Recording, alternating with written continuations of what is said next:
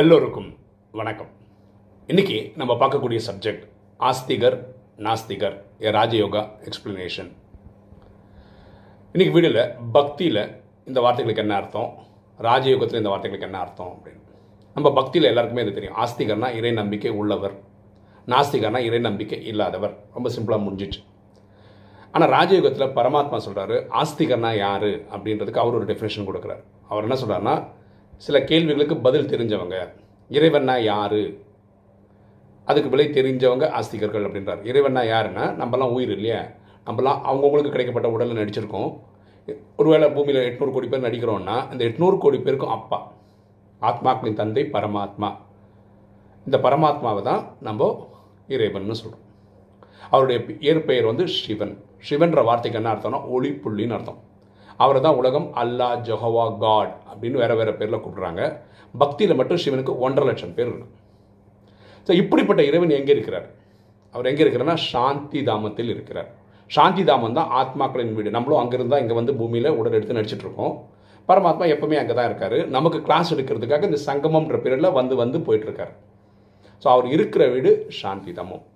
அவர் எப்படி இருக்காருன்னா ஒளிப்பொழியாக இருக்கார் ஜோதி சுரூபமாக இருக்கிறார். அதனால் அவர் இயற்கண்களால் நம்மளை பார்க்க முடியாது. நெக்கட் கண்ணால் நம்ம பார்க்க முடியாது. நம்ம ஆத்மாவையும் நம்மளால் பார்க்க முடியாது. நம்ம இந்த பஞ்ச தத்துவங்களான உடலை தான் பார்க்குறோம் உயிரை பார்க்கல. அவர் அவரோட காரியம் என்ன? அவர் என்ன பண்ணுவார்? அவர் வந்து மங்களக்காரகன். அப்படின்னா எல்லாருக்கும் நன்மை செய்வார். அவர் துக்கமே கொடுக்க முடியாது யாருக்குமே. ஓகேவா அவர் அப்படிப்பட்ட பார்ட் ப்ளே பண்ணுறாரு அவரை தான் நம்ம அன்பே சிவம்னு சொல்கிறோம் ஸோ அவர் யாரும் துக் அவர் யாருக்கும் துக்கம் கொடுப்பது இல்லை. இது பரமாத்மாவோட வேலை. பரமாத்மா இப்போ என்ன பண்ணிட்டு இருக்காரு அப்படின்னா அதுக்கு என்ன பதில்னா பரமாத்மா என்ன சொல்கிறாருன்னா என் குழந்தைகள் உதவின்னு கேட்டால் ஓடி வரதுக்கு நான் தயாராக இருக்கேன். இதில் தான் முக்கியமான விஷயம். தட்டுங்கள் திறக்கப்படும் கேளுங்கள் கொடுக்கப்படும். ஸோ நம்ம நம்பிக்கையோடு கேட்கும்போது ஒரு ஸ்டெப் எடுத்து வைக்கும்போது இறைவன் ஆயிரம் ஸ்டெப் எடுத்து வராரு. ஸோ இந்தந்த கேள்விகளுக்கு சரியாக பதில் தெரிந்தவர்கள் ஆஸ்திகர்கள்.